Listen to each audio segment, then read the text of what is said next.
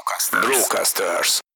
Ez az egész fejlesztés, amit most csinálunk, hogy lett cégvezető, ez szinte azonnal elkezdett egy ilyen egyéb szervezetfejlesztést is húzni magával.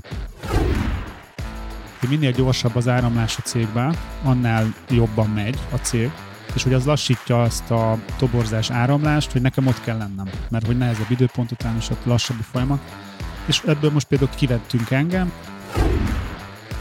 amíg én tudok úgy lenni a cég arca, hogy ez nekem nem teher, hanem élvezem, addig ez egyrészt jó, mert ez szerintem fontos, hogy legyen a cégnek egy arca, meg úgymond egy biztosítás nekem, hogy úgymond nem tud elszakadni a cég tőlem. Hogyan fog többet termelni a cég, ez is egy kérdés. Egyrészt azon keresztül, hogy jobban működik az, ami már megvan, és a másik lehetőség, hogy én folyamatosan hozom azokat az ötleteket, amivel sokkal jobban tudunk fejlődni, mint amúgy. Ez itt a Vállalkozóból Vállalkozás Podcast Gál Kristóffal. Egy podcast mindazon vállalkozóknak, akik szüntelenül fejlesztik magukat, és így a vállalkozásukat is. Egy podcast olyan vállalkozóknak, akik szabadabban és nagyobb bőségben akarnak élni. Olyan vállalkozóknak, akik végre egyről a kettőre lépnének. A műsorvezető Sándor Adrián. Sziasztok, kedves hallgatóink! Ez itt egy újabb Vállalkozóból Vállalkozás podcast. Én Sándor Adrián vagyok, és Gál Kristóffal ülök itt, ahogy eddig is, és mindig is, és ahogy a jövőben is fogjuk tenni. Szia Kristóf, köszöntelek! Szia, sziasztok! Körülbelül október valahol vége felé jelent meg az az epizódunk, ahol a cégvezetés átadásának a hátteréről beszélgettünk. Ugye, hogyha kicsit képbe hozzuk a hallgatókat, akkor te 2021 tavaszán eldöntötted, hogy szeretnél egy kicsit hátrébb lépni az operatív napi céges ügyektől. Erre egy egész, egész komoly kiválasztási folyamatnak a végén, és egy belső tréningezési folyamatnak a végén kiválasztottátok az egyik kolléginát, Bettit, Bettit arra, hogy vegye át tőled az operatív feladatokat. Abban az adásban arról beszélgettünk, amikor éppen ennek a folyamatnak az elején, közepén voltál éppen, és azt mondtuk, hogy január 1 fogja átvenni Betty ezeket a feladatokat. Elszaladt az idő, eltelt lassan fél év azóta, Úgyhogy azt mondhatjuk, hogy már a januári átállástól kezdve is rengeteg tapasztalat gyűlt nálad össze. Szeretném, hogyha ezeket az új tapasztalatokat meg tudnánk osztani a közönségünkkel. Először is kezdjük azzal, légy szíves, hogy hogy álltok ebben a folyamatban, és hogy hogy zajlott ez az átadás átvétel ez fontos, hogy ezt nem úgy kell elképzelni, hogy január 1-én én nem tudom, már más ruhába mentem be a cégbe, és Betty jött be a cégvezető ruhába. Tehát abszolút nem. Ez nem volt egy ilyen éles váltás, és ez nem is volt cél, hogy legyen egy éles váltás, és szerintem ez így nekem is kényelmesebb, meg kevésbé félelmetes meg szerintem Bettinek is, meg akár az egész cégnek, és akár hallgatónak is, aki esetleg tervez ilyet, vagy egy víziójában ez szerepel. Tehát nem kell attól félni, hogy holnap úgy kelek fel, hogy minden más, mert oké, okay, ez az én utam, én ezt nem tudom elképzelni, hogy így legyen. Tehát ez egy, egy folyamat, aminek a január 1 ez egy jelentős pontja volt, de hát ez a folyamat ez most is tart, és még fog jó ideig tartani. Pont most vetettünk egyébként számot, hogy eltelt az első negyed év, és ez így nem volt egy ilyen kimondott cél, de hogy így valahogy ösztönösen a Betty is érezte, meg én is, hogy érdemes egy-két dologról beszélni, mert hogy van már valamennyi tapasztalatunk. Elégedett vagy? Abszolút, igen. Jó, oké, okay, akkor, eddig, akkor megy tovább a folyamat. Igen, szerintem azért is vagyok elégedett, mert nem volt egy ilyen nagyon uh, ilyen merev elvárásom, hogy, hogy, hogy ez milyen legyen, hanem tudtam, hogy ezzel még kell dolgozni, hogy, hogy ez egy folyamat, és tök jól csinálja Betty, a cég is tök jól reagál, szerintem viszonylag én is jól reagálok, úgyhogy elégedett vagyok abszolút segítesz egy kicsit újból felevelinteni a folyamatokat, meg a lépéseket, amin végig mentünk. Tehát onnantól kezdve már, hogy a októberi időszaknál letettük ezt, a, ezt a témát, amikor kiválasztottad a Bettit. Én arra emlékszem abból a beszélgetésből, nagyon megragad bennem, hogy elkezdtétek összeírni azokat, hogy te mit csinálnál, hogyha neked egy problémát kellene megoldanod, és a, tanács az volt, amit te kaptál és követtél, hogy az első időszakban az a legjobb, hogyha a Betty másolja azt, amit te csinálsz. Most ehhez képest a lépések hogy alakultak október óta?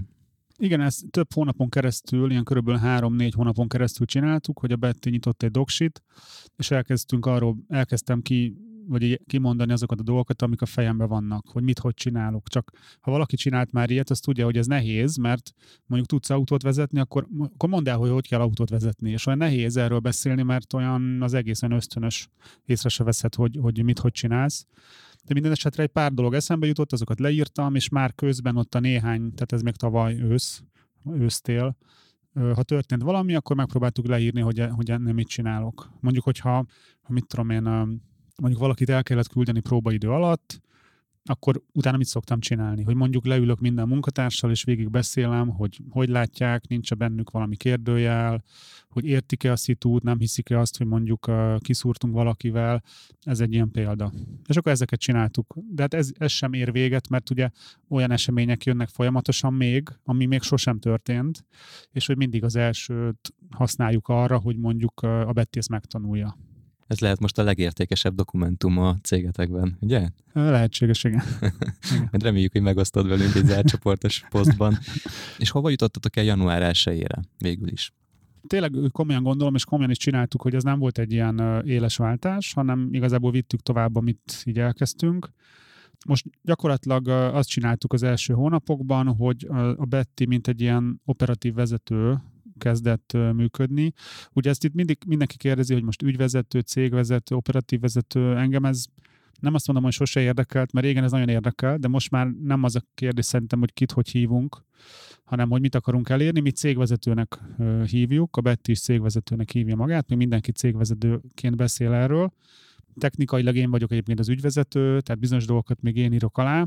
Tehát elkezdtem én úgy viselkedni, hogy a mindent a úgy, úgymond mindent a Betty intézzen. De hát ez a nulladik pillanatban látszódott, hogy ez ténylegesen nem minden, mert van, vannak olyan nagyon komoly témák, amiket így nem lehet így hirtelen átvenni. Tehát mondjuk a, a cégnek van például hitele, uh-huh. és az egy annyira összetett téma, hogy nem is lenne értelme, hogy most akkor intézte a hiteles témát, meg hogy lásd át komplexen azt, amit én, amin én mondjuk tíz éve gondolkozom, hanem itt a, azokra próbáltunk eddig fókuszálni, ami, ami nekem nagyon leterheli a, úgymond az elmémet, meg az időmet, meg a cégnek akár kárt okoz, hogyha valaki napi szinten ezzel nem foglalkozik. Tehát megpróbáltuk ezeket az ilyen napi ügyeket így, így, így cserélni. Jó, akkor azt meg tudjuk tenni, hogy egy kicsit így összeszedjük ilyen virtuálisan a, a Bettinek, a cégvezetőnek a feladatköreit, a feladatlistáját, és akkor ott azon belül el tudnánk egy kicsit kalandozni azon, hogy, hogy mi az, amit már át tudott venni, mi az, amit még nem. Uh-huh. Oké. Okay. Ugye mi úgy működünk, hogy uh, ugye most, most jelenleg 22-en vagyunk, ami a mai eszemmel már látom, hogy azért ez nem egy nagy cég, de mondjuk az egy-két-három fős cégeknek biztos, hogy nagynak tűnik, vagy nagyobbnak. De nem mondjuk egy nagy cég, de mi ilyen osztályokat használunk. Uh-huh. Tehát mhm. azt mondjuk, hogy van pénzügyi osztály, uh-huh. van értékesítési osztály, van személyzeti osztály, szolgáltatási osztály, és hogy uh, igazából ez, ez az egész fejlesztés, amit most csinálunk, hogy lett cégvezető, ez szinte azonnal elkezdett egy ilyen, egy ilyen egyéb szervezetfejlesztést is húzni magával. Tehát elkezdtük látni, hogy tök jó, hogy a Betty lesz a cégvezető, de most akkor ő lesz egy személybe az értékesítési osztályvezetője, a marketing osztályvezetője, a szolgáltatás osztályvezetője, a pénzügyi osztályvezetője, stb. stb. És tökre látszik, hogy ez nem életszerű, de egyelőre szinte minden ő uh-huh. igazából. Uh-huh. De már látjuk, hogy a, a következő szintlépés az lesz, hogy úgymond osztályvezetőket felveszünk, mint egy ilyen régi, ilyen, nem tudom, szocialista cégben, vagy nem is tudom, nekem mindig ez jut eszembe. Aztán jönnek az alosztályvezetők, ilyen, igen, meg az al- alosztályvezetők. Egy bürokrácia jut eszembe, de mindegy, mert ezt így hívjuk. Tehát az lesz a vége, hogy lesz 6-7 osztályvezető, és igazából őket fogja majd a Betty vezetni. Tehát ez látszik, hogy már a végeredmény ez lesz, és ez nem is annyira távoli jövő, hanem mondjuk ilyen, ilyen szerintem egy éves táv körülbelül. Tehát tulajdonképpen a Betty mindent átvet, mondjuk azt. És kizárásos alapon, amire azt mondtuk, hogy ez így túl nagy falat, azokat még nem vett át, legalábbis Q1-be. Tehát Ezek területek, vagy pedig konkrét feladatok, amire kiderült, hogy túl nagy falat? Az fontos, hogy nem, nem, nem született egy ilyen dokumentum, hogy ezek a feladataid, ezek nem a feladataid. Tehát ilyen nincs, hanem ez közöttünk így így organikusan működik, hogy Betty úgymond elkezd átvenni dolgokat, és akkor így néha látszik, hogy mi az, ami neki még nagy falat, vagy mi az, ami nekem úgymond nagy falat leadni. Uh-huh. Tehát ez mhm. is tök reális, hogy, hogy ez, nem, ez, ez mindkettőnkről szól, hogy mi az, amit ilyen lemerek tenni, mi az, amit ő felmer venni.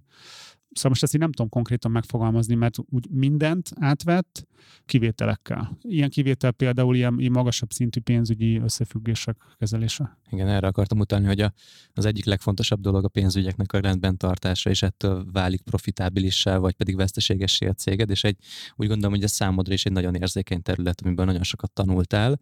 Ezt meg tudtad tanítani a Bettinek, hogy hogyan gondolkozzon pénzügyekről helyesen cégvezetőként? Ez, ez egy folyamatos tanulás. Tehát nyilván egy részét már teljesen átvette, mondjuk a számlázás, mert hogy nem ő számláz, de hogy a, ezeknek a kontrollját, vagy az irányítását, a számlázás, a behajtás, meg ezeknek a dolgoknak a menedzselését már ő kontrollálja, de mondjuk ilyen hitellel kapcsolatos lehetséges, hogy több 10 millió forintos döntéseket nem ő hoz meg, nem is lenne értelme, ez szerintem egy erőltetés lenne, hogy így erőltetettem mindent ő csináljon. Uh-huh. Mondtad azt, hogy vannak olyan feladatok, amiket így megpróbáljátok eldönteni, hogy kinél maradjon, és még lehet, hogy marad nálad. Hogy néz ki az a folyamata, hogy ti egymástól átveszitek, vagy egymásnak átadjátok a feladatokat? Hogy, hogy néz ki a napi munkátok együttesen, cégvezető és tulajdonos miként kommunikál egymással?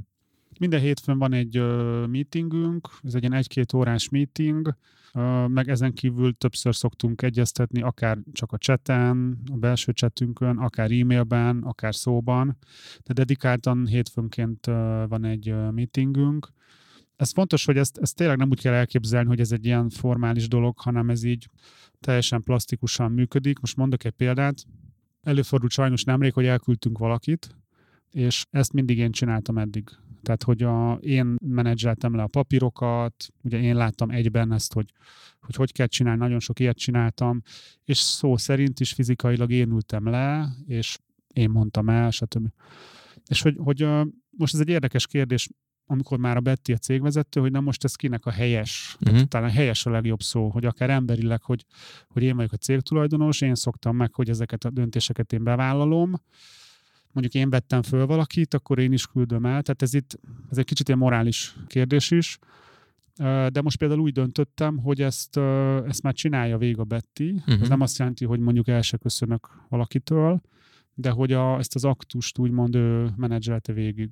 De azért ez neki is megnyugvás volt, meg nekem is, hogy azért átnéztük a papírokat, hogy rendben van-e minden, de hogy ez kicsit olyan, mint a mentorálás, van ez a szolgáltatásunk, hogy mentorálunk mondjuk online marketinget, ez azt jelenti, hogy te csinálod, de én fogom a kezed. Uh-huh. És ez egy kicsit ilyen volt, hogy, hogy ő csinálta, de még fogtam a kezét, és akkor ha minden jól megy, akkor a következőnél már nem kell fogni a kezét. És akkor az egy érdekes játék, hogy hogy mi a helyes nekem, úgymond legmagasabb szintű vezetőként, hogy kellett volna hagyni, hogy hibázzon, és uh-huh. mondjuk rosszul csináljuk meg a papírokat, uh-huh.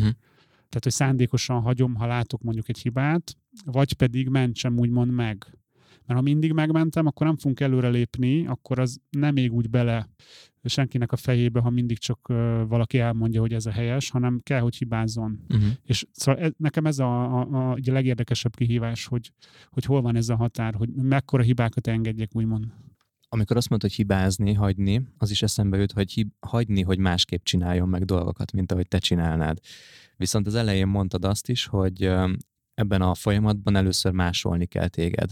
Most például egy ilyen esetnél, hogy valakit el kell küldeni, meg volt egy forgatókönyv arra, hogy mit kell pontosan csinálni, milyen, mit kell mondani, hogyan kell nézni, kell-e az elején vagy a végén, stb. stb.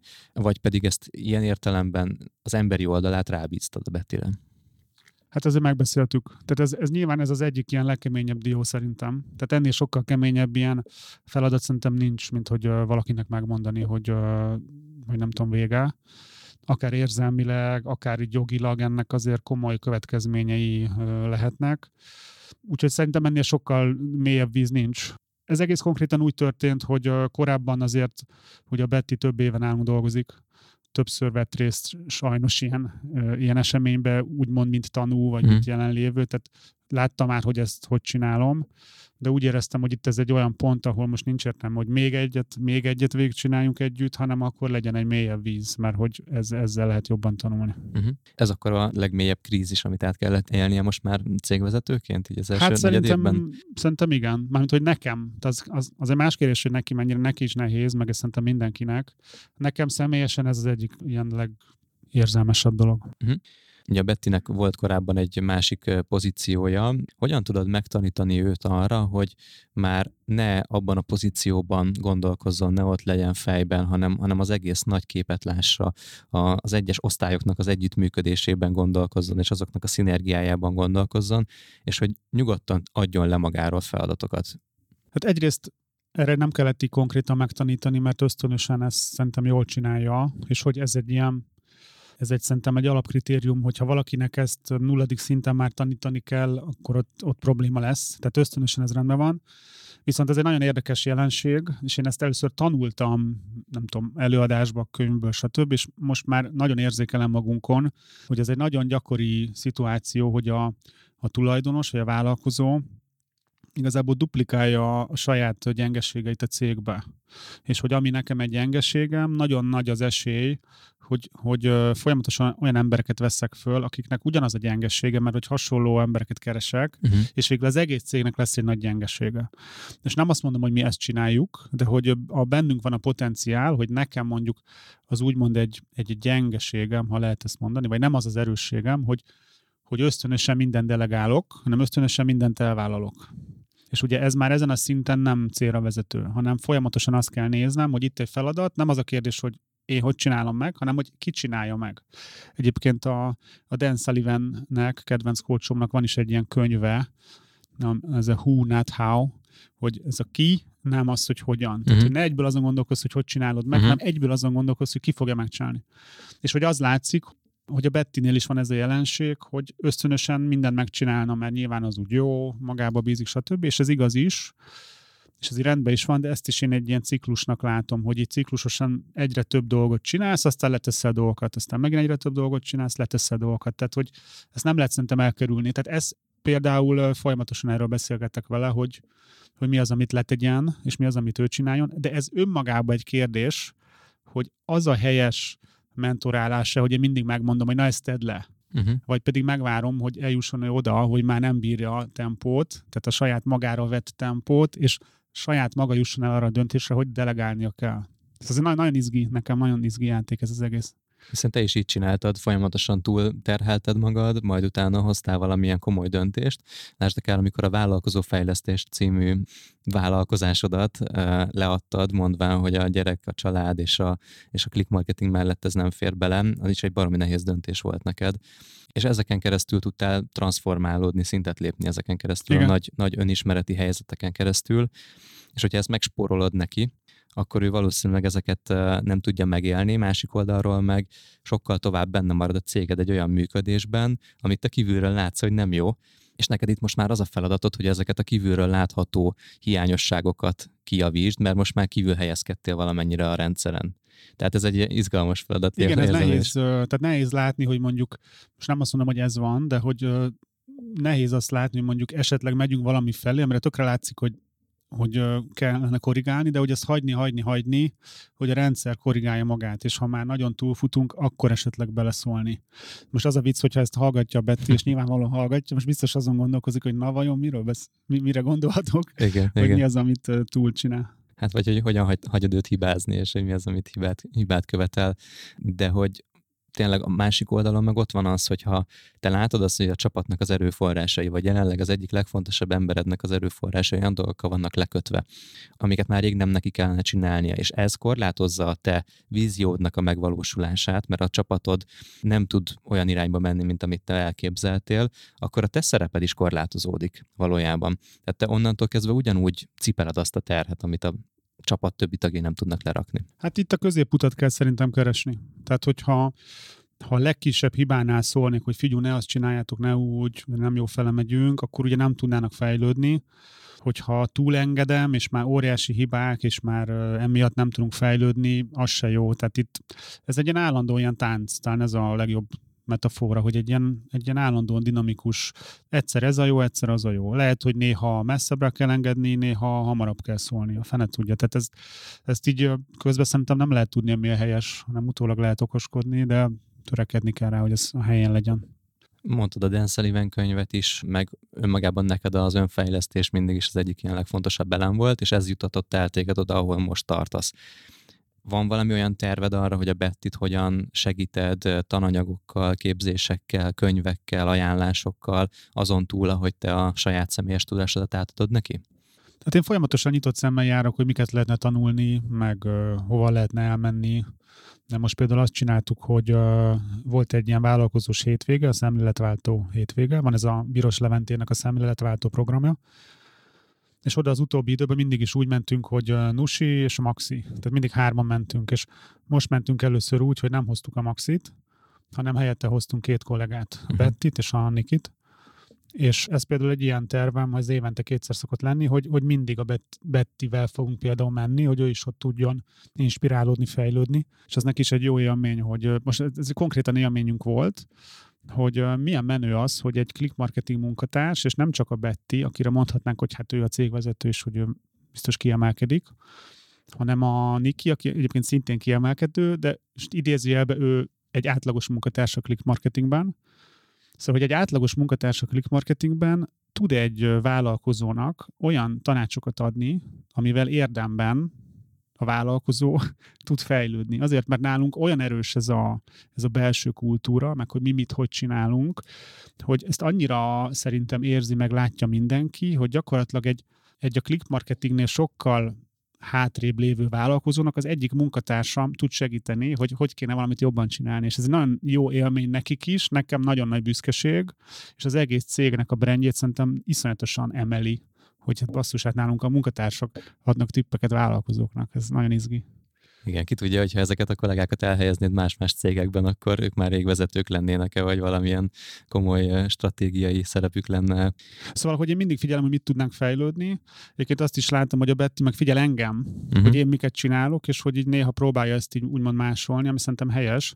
Például most nemrég olvastam a Robin Sharma hajnali 5 óra klub könyvét, és most nem, ténylegesen nem tudom, hogy ezért, de azért gyanús, hogy Betty is megszerezte, és ő is olvassa.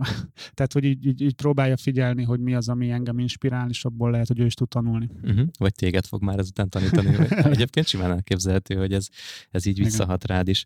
Hogyan reagál végeredményben a csapat erre az átállásra? Ugye októberben arról beszéltünk, hogy önmagában a kiválasztásnak a folyamata az egy ilyen késavajban szemléletmód szerint ment végig, minden akkor jött, és úgy jött, hogy kellett jönnie. A kollégák egytől egyig meggyőződtek arról, vagy biztosak voltak abban, abban, hogy ez egy jó irány lesz. A Bettivel te ezeket átbeszélted velük, miután megtörtént a kiválasztási folyamat. Most mégis már ott vagyunk a gyakorlatban, amikor már a Betty a céget is vezeti. Hogyan él tovább így a, az a 20 pár fős click marketing csapat, hogy most már nem te vagy minden ügynek a megoldója? Nekem ez egy nagyon jó élmény, hogy, hogy mennyire elkezdett élni tehát élni a szervezet, és az a kultúra, amit így elkezdtem felépíteni, szóval hogy ez nélkülem is működik. És most, most többször is élt, ért olyan élmény, hogy új munkatárs visszajelzi, hogy milyen klassz az, hogy a click marketing belülről is olyan, mint amilyennek kívülről látszik. És megfogalmaztuk azt, hogy néha azt érezték már, mondjuk a toborzás kiválasztási folyamatban, hogy ez, ez azért túl szép, hogy igaz legyen, hogy ennyire nem lehet minden rendben, hogy tényleg, hogy ilyen normálisok vagyunk, hogy tényleg értékek, stb. És azt mondják, hogy de, tényleg olyan. És most nyilván mondhatnánk, hogy hát persze ezt mondják a tulajdonosnak, de hogy, hogy én tudom, hogy ez van, és hogy ez érdekes felmerült úgymond kihívásként, hogy erről kell kommunikálnunk, hogy, hogy hidd el, hogy ez tényleg így van. Hogy nehogy azt higgye valaki, hogy ez egy ilyen máz, ahol, ami nagyon sok helyen van, és hogy nálunk tényleg így működnek a dolgok. Szóval, hogy jelzik vissza új munkatársak, hogy milyen jó a betanítási folyamat, hogy, hogy milyen jó hangulat, hogy mennyire látszik, hogy megvan minden tényleg tervezve, és hogy ez tök hasznos, és én ezeken keresztül is látom, hogy már tényleg azok a dolgok is jól működnek, amikre egyáltalán is rálátásom. És hogy ez, ez nekem is egy nagy fejlődési lehetőség, meg, meg fejlődnöm kell, hogy, hogy folyamatosan engedjek el dolgokat, hogy így ne akarjak mindenbe beleszólni. És egyébként majd, ha beszélünk erről, a Q1 első negyed évnek a nagy felismerése ez, hogy még sokkal hátrébb kell lépnem, mint amit eddig léptem. És hogy ez egy sokkal jobban kell úgymond együtt erre figyelnünk a Bettivel, hogy mi az, amit csinálok, és mi az, amit nem csinálok, mi az, amit kéne, és mi az, amit nem kéne. Hát akkor beszéljünk erről azt mondtuk, hogy te valójában a vizionárius tulajdonos leszel innentől kezdve, akinek az a feladata, hogy olyan jövőt tervezzen és építsen, ami, ami előre visz titeket, és hogy erre sokkal nagyobb um, erőforrásaid jussanak. Megvalósulni látszik ez a terved?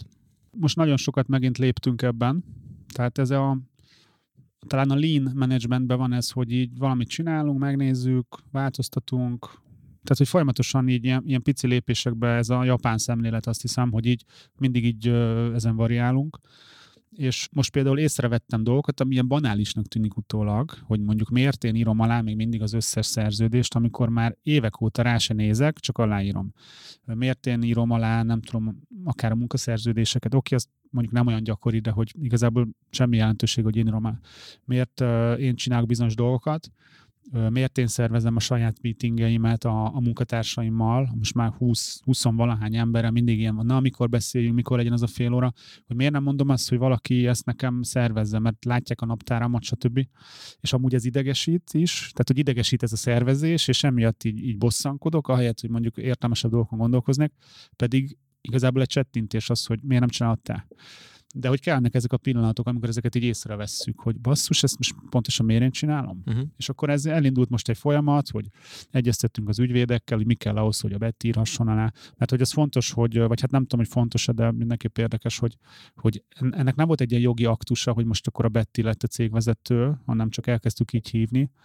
Nem is tudom, hogy van egyébként ilyen, hogy cégvezető, ilyen érdemi funkció, mint az, az ügyvezető, az nyilvánvalóan van de hogyha kell, akkor csinálunk jogi lépéseket, és nem is ez a lényeg, de ugye elindult ez, és akkor már is most érzem magamon, hogy mennyivel jobb, hogy, hogy de jó, hogy nem nekem kell majd azon variálni, hogyha mondjuk pont két napig nem vagyok, vagy most például elmarad meetingem, mert máskor veszük fel a podcastot, mint szoktuk, és akkor na, hogy fogjuk azokat bepótolni, hanem majd valaki helyettem gondolkozik ezen, amikor pótolom be.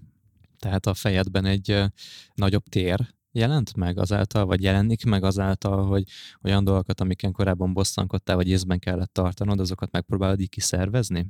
Igen, és hogy, hogy mindent, tehát minden olyat, amit most még én intézek, most mondok egy nagyon valós példát, ami most foglalkoztat, hogy ma reggel leállt a honlapunk, és most, ha minden igaz, most még mindig nem, vagy hát remélem, hogy már megy, de lehet, hogy mindig nem megy a honlapunk, és hogy ez egy olyan feladat, amit eddig mindig én csináltam, én tartottam a kapcsolatot. Én, látom át egybe, technológiailag is akár, hogy, hogy miért nem mehet egy honlap, stb.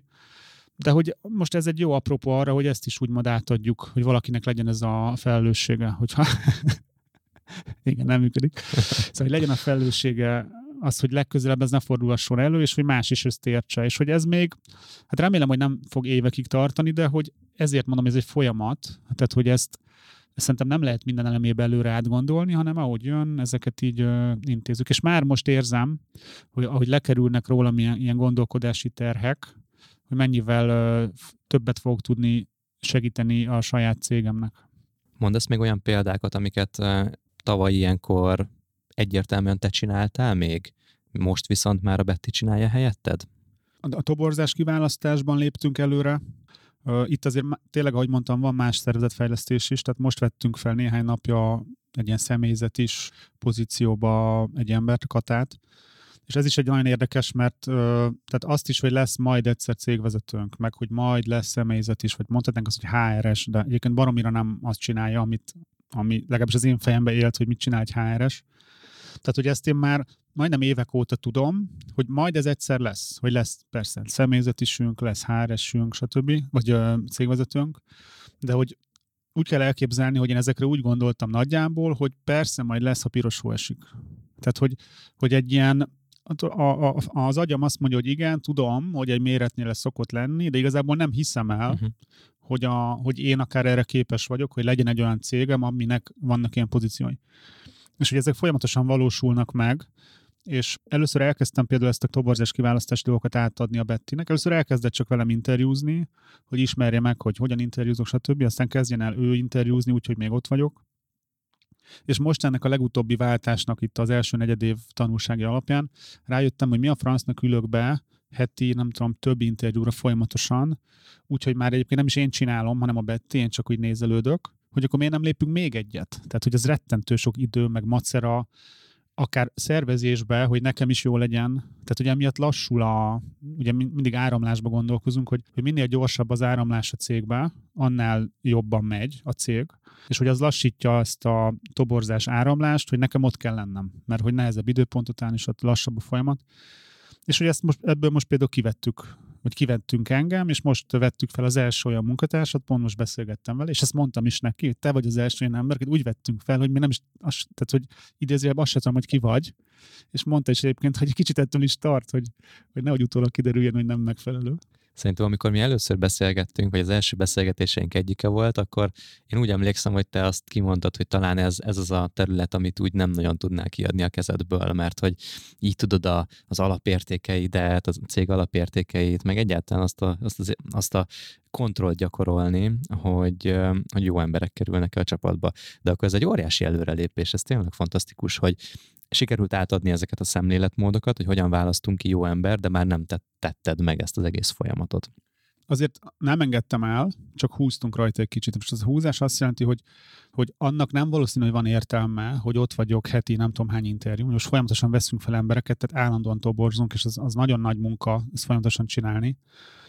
Uh, és azt figyeltem meg, hogy 99%-ban mindig ugyanaz mondjuk a Bettivel, uh-huh. hogy ő jó, nem jó, jó, nem jó. Tehát, hogy nincs értelme, nem tudok hozzátenni. Egyébként ezt akkor éreztem utoljára, amikor hát kb. 10 évvel ezelőtt elkezdtem profin toborozni, és akkor egy, egy profi HRS-nek óradíjba fizettem folyamatosan, hogy ő interjúzzon, én meg ülök mellette és tanulok. És akkor elkezdtem arra rájönni, hogy mindig ugyanazt mondom, amit ő, és akkor ugyanúgy elengedtem egy ponton, hogy ennek nincs értelme, és most úgymond magamat is elengedem ebbe, hogy ennek nincs értelme, de a, én úgy hívom, hogy a kontrollpontokat megtartom, és itt most a toborzás kiválasztásban két kontrollpontot látunk. Ugye kétféle kockázat van, hogy felveszünk olyan embert, akit nem kéne, és elküldünk olyat, akit fel kéne venni. Tehát ez a két ilyen hiba lehetőség és azonosítottuk is a Bettivel, hogy azért lehet, hogy előfordult volna olyan, hogy ha még nem vagyok benne a folyamat, vagy már nem vagyok benne a folyamatban, akkor lehet, hogy nem vettünk volna fel valakit, akit végül felvettünk, mert hogy én láttam benne valamit, amit ő nem látott meg, és hogy ez a látod, nem látod, ezt nem lehet megtanítani, hanem ehhez van, vagy van érzéked, vagy nincs. És hogy az a két kontrollpont, amit megtartottam, az egyik, hogy gyakorlatilag minden pozíciónknál csináltatunk egy néhány perces videót a jelöltekkel, és hogy ez a, egy, egy öt perces videó egy jelöltről, ahol magáról beszél, az ilyen felfogadatlan értékes igazából. Tehát, hogy ilyen valószerűtlenül sokat elárul egy emberről, és hogy nagyon jó, az egy nagyon jó kontrollpont, de hogy még erre is azt mondom, hogy nem fogok minden jelölt minden videóját megnézni, mert ugyanúgy 90% ugyanazt mondanám, hanem hogy próbáljuk meg azt a Bettivel, hogy amikor azt érzi, hogy nem egyértelmű igen, vagy nem egyértelmű nem, akkor azt nézem meg és ez, ez pont elég kontroll egyrészt, és a, a második kontroll, ami egyébként fontosabb, hogy a, a próbanap, ugye mindenkivel nálunk irányelv, hogy mindenkivel csinálunk próbanapot, hogy aki már oda eljut, ott legyen velem egy, egy kontrollpont, mondjuk egy 30 perces ilyen van-on-van beszélgetés. Mert hogy igazából ott van az, hogy felvesszük, nem vesszük fel, és ott én még akár vétózhassak. Tehát a, a videós kontrollpont az azért fontos, hogy ne engedjünk el olyat, akit, akit fel kéne venni, tehát, hogy ott, ott ez a hiba lehetőség szerintem. És a, a próbanapnál pedig az, hogy ne vegyünk fel olyat, akit nem kéne. Tehát tulajdonképpen így, így az eddigi befektetett időmnek mondjuk a 10%-ából 99,9 tized százalékos pontosan ugyanazt fogjuk elérni. Ez így érthető a, a sztori? Igen. És, és szerintem ez a lényeg, hogy folyamatosan ezt kell csinálni minden témában, hogy mik a kontrollpontok az előző beszélgetésben, amit erről a témáról októberben csináltunk, azt mondtad, hogy a felszabaduló időt termék és szolgáltatás fejlesztésre is szeretnéd majd fordítani. Egyrészt kérdezném, hogy többet tudsz termék és szolgáltatás fejlesztéssel foglalkozni, másrészt pedig ugyanakkor ebben a logikában arra is beszéljünk, hogy ezeket az elengedés élményeket, hogy mi az, amit te döntesz el, mi az, amit kontrollponttá teszel és magadnál tartasz, vagy mi az, amit kiadsz a kezedből, ezeket meg tudod ebben a szolgáltatás fejlesztésben, vagy szolgáltatás továbbfejlesztésben is élni. Az fontos, amit még, ami még döntést én hoztam magamban, és egyébként ez nagyon érdekes, hogy, hogy ez nem egy ilyen egyirányú dolog, hogy én hogy viselkedek vezetőként, és akkor csak magamat menedzselem, hanem ez a, a vezető beosztott között egy ilyen, egy ilyen dinamikus kétoldalú játék, tehát én megkértem mindenkit, egyébként eddig is megkértem, de most különösen, hogy ők adjanak visszajelzést nekem, mondjuk tipikusan a Betty, hogy na ebben most nem kéne már beleszólnom, mert nem az én dolgom, és hogy ő is csinálja az ő beosztottjaival, és hogy akár más vezetők is, tehát hogy oda-vissza ez folyamatosan menjen, mert hogy nekem is erre van tehát szükségem, hogy észrevegyem, hogy mikor folyok bele olyanba, amiben nem kéne. És ugye ez mindkettőnk érdekel, hogy ezeket a határokat jól állítsuk fel. És akkor a szolgáltatások fejlesztésénél, vagy átalakításánál, vagy újak létrehozásánál hogy működik ez a dinamika köztetek? Ugye ez még néhány napos sztori kb. vagy egy-két hetes, hogy ezt a váltást hozzuk meg, hogy én még hátrébb lépkedek. Tehát amit én meg akarok valamilyen módon tartani, azt mi úgy hívjuk, hogy minőségbiztosítás. Tehát, hogy bárhol, ahol járok, kellek a cégbe, de tényleg ez olyan szinten, hogy a WC-ben miért is WC papír, vagy hogy a, hogy köszönünk egy ügyfélnek, vagy hogy bármi, ami a, a, a cég minőségével kapcsolatos, hogy ezt én folyamatosan fogok visszajelzéseket adni, és ez, ez szerintem nagyon hasznos, mert mert én ezt, ezeket, nekem erre van tehetségem, ezt lássam, hogy hogy lehetne valami jobb.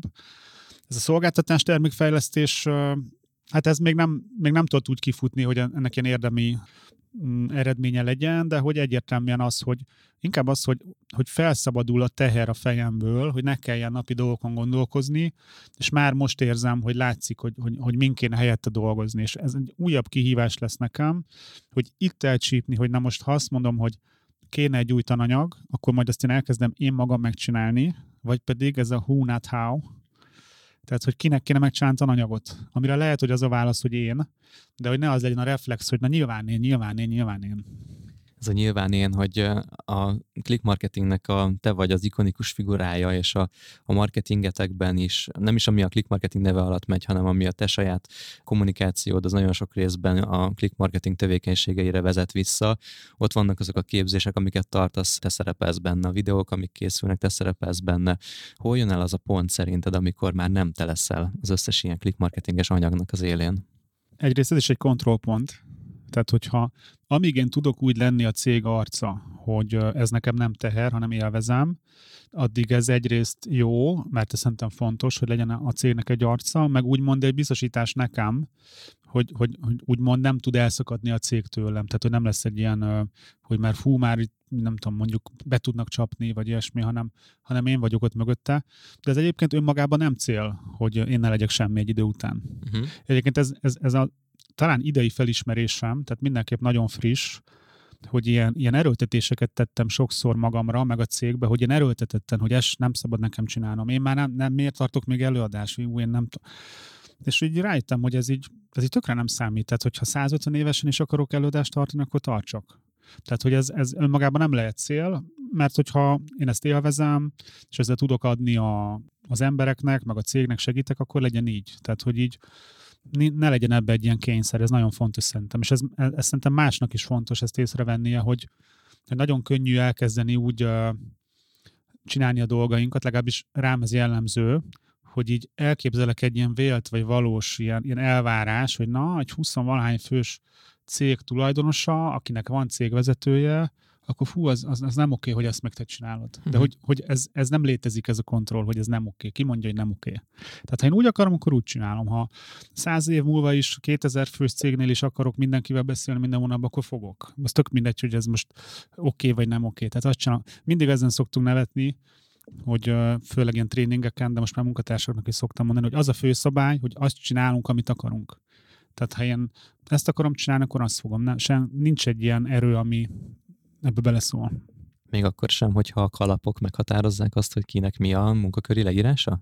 Na, az más kérdés, az teljesen más kérdés. Tehát, okay. hogy a, az, hogy ne szóljak bele egy pozíció, és ez, ez is egyébként a mostani döntésemnek a része, hogy erre jobban figyeljek, hogy én a, tehát most már elkezdtem a Bettit azzal terhelni, hogy lehet, hogy napi tíz levelet küldök neki, hogy mondjuk miért nincs a WC-be WC papír, mert eddig mindig annak az embernek küldtem, akiről tudom, hogy ő a felelős. Uh-huh. De hogy ez ugye azt hozta létre, hogy így elkezdtek ilyen ilyen átnyúkálások lenni. Uh-huh. Hogy így egy munkatárs nagyon nehezen tudja megítélni, hogyha úgymond a főnök, vagy a főfőnök, vagy a Kristóf szól valamit, akkor most vagy az a, legfo- az a világ legfontosabb Igen. dolga, vagy pedig az, ami amúgy az lenne, és akkor erre nagyon kell figyelnem, hogy mindent a Bettin keresztül csinálok most már. Tehát minden észrevétel a Bettinek megy, ez neki egy egy, ez terhes lehet, de majd ez, hogyha ez például túlterhelés lesz, akkor erről is kell valamit kitalálnunk, hogy ezt hogy csináljuk.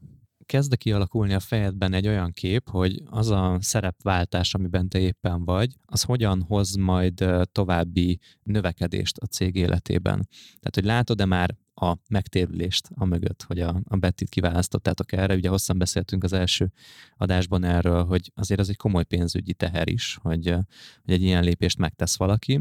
Látod-e már mögötte azt, hogy ez, ez pénzügyi értelemben hogyan viszi előre a cégeteket? Kétféleképpen lehet ennek nyeresége, most ez ilyen elméleti gondolkozás. Az egyik, hogy egy az egybe több nyereséget termel a cég, mert mondjuk jobban működik, mert van cégvezető, és hogy minden pontosan megy, ez az egyik lehetőség. A másik lehetőség, hogy nekem kevesebb a dolgom, terhem, problémám, és akkor azon én személyesen nyerek, hogy én jobban érzem magam. Nyilván a kettőnek egy kombinációja szerintem az ideális. Tehát a, az ideális szerintem az, hogy a cég is jobban megy, miközben nekem kevesebb a fejfájásom. Tehát ez a, ez a végcél, és ezt tök reálisnak látom. Nem azt mondom, hogy ezt már kipörgettük, de hogy gyakorlatilag egy szinten túl szerintem nem, nem is lehet másképp. Tehát nem tudsz egy szinten túl uh, fejlődni. És hogy, a, hogy hogyan fog többet termelni a cég, ez is egy kérdés.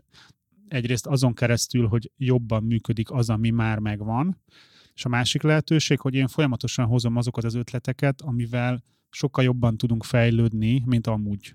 Tehát, hogy én nem üzemeltetem a céget, vagy, vagy most már csak, nem tudom, 1%-ban üzemeltetem, és 99%-ban pedig hozom azokat az ötleteket, amivel egyre jobbak és jobbak leszünk. Uh-huh. És korábban pedig az volt, hogy sokkal jobban kellett üzemeltetnem, ami miatt nem is üzemelt olyan jól, hiszen nekem nem ez az erősségem, üzemeltessek, és fejlődni se tudtunk, mert arra nem maradt energia. Tehát ez egy ilyen kettős, egy ilyen dupla előny, hogy jobban is működik, ami működik, és az, és az építkezés is igazából gyorsabb és jobb még egy gondolat így motoszkál bennem, és szerintem a hallgatókban is, hogy nem érzed-e nagyon nagy kitettségnek azt, hogy egy ember kezébe ennyire áthelyezed a cégnek a működését. Egy kulcsembert hozol létre a cégvezető személyében, aki, hogyha ott hagy téged, akkor hirtelen megint egy nagyon nagyot zuhansz vissza abból az állapotból, amit el tudtál érni. Igen, ezt, ezt kezelni kell, ezt a, ezt a felvetéskört. Nekem ezzel semmi gondom nincs, de azt el tudom képzelni, hogy ez nagyon sok vállalkozónak ez egy, ez egy akár félelem. Ami, amiket én erről tanultam, egyrészt az, hogy egy jó céget az nem, nem a konkrétan mondjuk a vezető vezeti, hanem azok a rendszerek, amiket kiépítettek. Vagy legalábbis egy olyan cég, amit én akarok, meg amit én el tudok képzelni, azt nem konkrétan az ember vezeti, hanem a rendszer. És az nem azt jelenti, hogy a Betty nem fontos, és hogy ő olyan könnyen lecserélhető lenne. Tehát ez megint egy ilyen kicsit ilyen zen ellentmondás, hogy ha azt mondanám, hogy a Betty-től megy jól a cég, az nem igaz. De ha azt mondanám, hogy nem a Betty-től megy jól a cég, az se igaz. Tehát, hogy hogy így ez, ez az a kérdéskör, hogy mindenki pótolható, meg hogy senki nem pótolható. Mert hogy, hogy igazából mindenki pótolható, de konkrétan egyik munkatársamat se tudnám pótolni, úgy, ahogyan ők most ott vannak, és ahogy szeretem az egész céget, de igazából valahol mindenki pótolható. És ez a kettő egyszerre igaz. Tehát ezt így nehéz értelemmel megérteni. Van erre bármilyen fajta olyan praktika, amit e, meg lehet tenni, hogy bebiztosítsd azt, hogy a cégvezetői pozíció az folytatólagos marad? Igazából mindig van BCD akárhány tervem. És itt most uh, ezen nem gondolkoztam túl sokat, mert uh, mert hogyha ilyeneken is sokat gondolkoznék, akkor megkattannék. De az egyszerű tervem az, hogy ha a Betty bárhogy kiesik a rendszerből, akkor én, én be tudok szállni holnap. Igazából átmenetileg cégvezetésbe. Amit nem biztos, hogy olyan szívesen csinálnék, de hogy tehát ennél komolyabb tervet nem tudunk erre kidolgozni, mert nem vagyunk akkor a cég, stb. De egyébként egy későbbi fejlettségi szint pedig az, hogyha már lesznek osztályvezetők, akkor elvileg tulajdonképpen az osztályvezetők, hogyha mindenki tudja a dolgát, és jó a rendszer, akkor a kiesik a cégvezető, ugyanúgy tehát ugyanúgy be tudnék akár én szállni, vagy, vagy valamelyik osztályvezetőt ki lehetne emelni. Tehát azért nem vakon repülünk, de hogy ezzel szerintem túl sokat nem szabad most foglalkozni, hanem bízni kell magunkban, meg mindenkibe, aki most a rendszerben van. És hogyha egy kicsit a jövőbe tekintünk, látod-e magad előtt azt a következő mérföldkövet, egy olyan pontot a jövőben, a közeljövőben, ahová el akarsz jutni, és ahol, ahol értelmezhetően másképp működtök, vagy te kevesebbet dolgozol, vagy másképp dolgozol. Tehát hol van az a pont, amit most a fejedben következő előre, elérendő célnak látsz? Egy ilyen fix pontom nincs. Ugye most van egy éves termünk, igazából az a cél, hogy azt megvalósítsuk. Ha azt megvalósítjuk, az egy, az egy akkora szervezeti fejlődés, hogy gyakorlatilag egy ilyen következő szintre kerülünk. Ez egy mondatban annyi, hogy a, hogy a tavaly felállt új üzletágainkkal együtt van most négy üzletágunk. A PPC menedzselés, tartalomírás blogba, social media, posztok menedzselése és az e-mail marketing. Ugye ebből a PPC menedzselés üzletágunk az ilyen 10 éves, tehát nem tudom, 10 fős, tehát 150 szerződés, stb. Ehhez képest a másik három, azok még fiatalok, és ott mindenhol egy-egy-egy ember van. És ugye az az idei szervezeti fejlődés lényege, hogy ezek az egy-egy egyfős üzletágak három-három-három fősen nőjenek, ugye mindez ügyfélszáma, stb., ami már egy stabilitást jelent. Ha ezt meg tudjuk ugrani, akkor onnan megint skálázni kell, de ott már akkor a számokról fogunk beszélni, meg annyi bevételünk lesz, meg annyi profitunk, hogy megint megnyílnak új lehetőségek, hogy, hogy akár arra felvegyünk embert, aki csak a minőségbiztosítást figyeli, hogy minden úgy megy el, hogy megterveztük. És innen egy következő szint az lehet, hogy amikor, amikor azt érzem, hogyha valamit kitalálok, akkor idézőjelben egyet csettintek, és azt a csapat, mint egy gép meg tudja csinálni. Most még ez nincs, tehát még ezekben benne kell lennem, de ez lehet egy következő szín, de nekem nincsenek ezzel kapcsolatban ilyen fix terveim, hogy most ez mikor legyen, meg mikor nem, hanem abszolút próbálom arra nem ráállítani magam, hanem azon a pályán tartani, mert nekem ez az ösztönös, hogy ez egy maratonfutás. És ha nem lesz meg idén, akkor nincs semmi, meg lesz jövőre. Tehát, hogy én, én, én akár még évtizedekbe gondolkozom. Most nyilván online marketing azért az egy ilyen gyorsan változó terület, de hogy én ezt csinálom 17 éve, jó esély van rá, hogy még legalább 17 évig ezt fogom, tehát ami nem lesz meg idén, akkor meg lesz jövőre. Ha nem foglalkozunk idén még a TikTokkal, majd foglalkozunk jövőre. Tehát ez eddig is bevált, és nem volt ebből semmi probléma. Kristóf, akkor sok sikert kívánok ezekhez a fejlődésekhez és változásokhoz, és Bettinek is sok sikert kívánok innen a távolból, illetve minden hallgatónknak, aki azon gondolkozik, hogy saját magát tehermentesítse, és, és hogy ki tudjon adni feladatokat a kezéből, azt gondolom, hogy talán ez, ez az epizód segíthet. Én azt hiszem, hogy itt a fő üzenet neked is, Kristóf, meg a hallgatóknak is az elengedésnek a gyakorlata és annak a fontossága, és nem is ilyen spirituális értelemben, hanem hogy képesnek lenni arra, hogy fel ismerjük azokat a dolgokat, amiket már nem nekünk kell kézben tartani, és legyen erőnk arra, hogy ezt le tudjuk adni, ki tudjuk adni, és ez igaz volt rád is, Bettire is, és szerintem a hallgatók többségére is, rám is ugyanúgy igaz. Úgyhogy remélem, hogy ez egy hasznos önismereti rész volt kicsit mindenkinek. Kristóf, folytathatjuk ezt a témát mondjuk egy negyed év múlva, újból ránézzünk erre persze, a Persze. Én is kíváncsi vagyok, mi lesz. Jól van. Oké, okay. kedves hallgatók, akkor maradjatok velünk, hogyha szeretnétek negyed év múlva is hallani Kristóf útjáról és a cégvezetésnek a folyamatáról. Addig is nagyon sok izgalmas más témával fogjuk kitölteni ezt az időt, úgyhogy maradjatok velünk és kövessetek minket a jövőben is. Ez volt a Vállalkozóból Vállalkozás Podcast Gál Kristóffal, én pedig Sándor Adrián vagyok. Sziasztok! Sziasztok! Ez volt a Vállalkozóból Vállalkozás Podcast Gál Kristóffal és Sándor Adriánnal.